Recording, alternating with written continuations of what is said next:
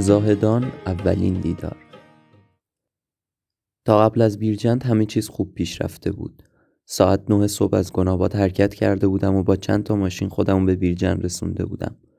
یک ساعتی تا غروب فاصله داشتم تک و تنها اول جاده بیرجند زاهدان ایستاده بودم و منتظر ماشینی بودم که منو بدون کرایه همونطور که تا اونجا رفته بودم با خودش به زاهدان ببره اما هرچی تیک مقوایی که روش نوشته بودم زاهدان ما را هم ببر توی هوا تکون می‌دادم هیچ راننده ای نگه نمی داشت. وقتی خورشید رو دیدم که در حال رفتن پشت کوه ها بود بی خیال ایچایک شدم و با اولین اتوبوس زاهدان سوار شدم. داریوش خان میزبان پشتون من در زاهدان دو تا از دوستای قدیمی و همشهریم توی زاهدان دانشجو بودن اما هیچ کدومشون اون روزا توی شهر نبودن البته از طریق سایت کاوچ سرفینگ یه میزبان پیدا کرده بودم که به محض رسیدن به زاهدان رفتم پیشش. داریوش خان آدم عجیبی بود. اجداد پشتونش از هندوستان به زاهدان اومده بودن و می‌گفت هنوز فامیلای زیادی توی هندوستان و پاکستان داره. به شدت اهل مطالعه و البته خیلی مذهبی و سنتی بود. اما نکته جالب در مورد شخصیتش این بود که با انسانهایی مثل من که از خیلی جهات با هم اختلاف نظر داشتیم به راحتی ارتباط برقرار می کرد و بسیار مهمان نواز بود. می گفت دوست داره آدم های مختلف رو ببینه. از این نظر خیلی شبیه من بود اما برعکس من که خیلی اهل بحث و مشاجره با آدما نیستم اون خیلی سعی می کرد با هم بحث بکنه و ایده ها و نظریاتم رو به چالش بکشه. سه شب و دو روز زاهدان بودم روزا گشتی توی شهر می‌زدم و شبا هم به خونه داریوش خان می‌رفتم و باهاش راجع به موضوعات مختلف صحبت می‌کردم. سعی می‌کردم اطلاعاتم رو در مورد بلوچستان بیشتر بکنم و این کار هم از طریق صحبتهایی که با داریوش خان داشتم و هم به کمک کتابخونه بزرگش امکان پذیر بود. ملاقات با حامد و عوض شدن برنامه ها دومین روزی که توی زاهدان بودم یکی از دوستانی رو دیدم که به لطف اینستاگرام باهاش آشنا شده بودم. حامد اهل سفر و همسن و سال خودم بود. وقتی با هم حرف زدیم فهمیدم یه بار همسفر یکی از دوستامم بوده.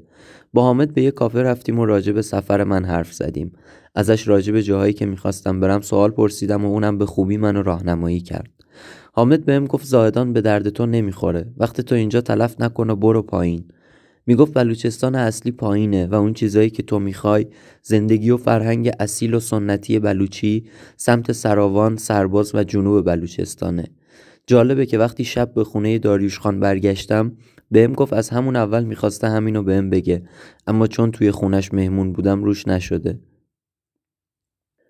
بلوچستان اصلی سیجت is coming بیراه نمی‌گفتن. اگرچه دیدن مردمی که لباس بلوچی داشتن و با زبون دیگه حرف می‌زدن برام جالب بود.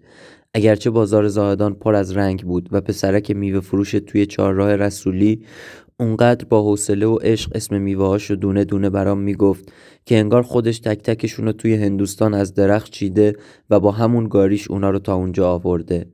اما زاهدان شهر بود مثل مشهد مثل تهران. البته شاید خیلی هم شبیه مشهد و تهران نبود. مثلا لوله کشی گاز تازه داشت سر و کلش توی این مرکز و استان پیدا می‌شد و آب لوله کشیش تفاوت زیادی با آب مشهد و تهران داشت. اما شهر بود. اونقدر شهر که یک دختر و پسر بتونن توی کافه بشینن سیگار بکشن و حرف بزنن.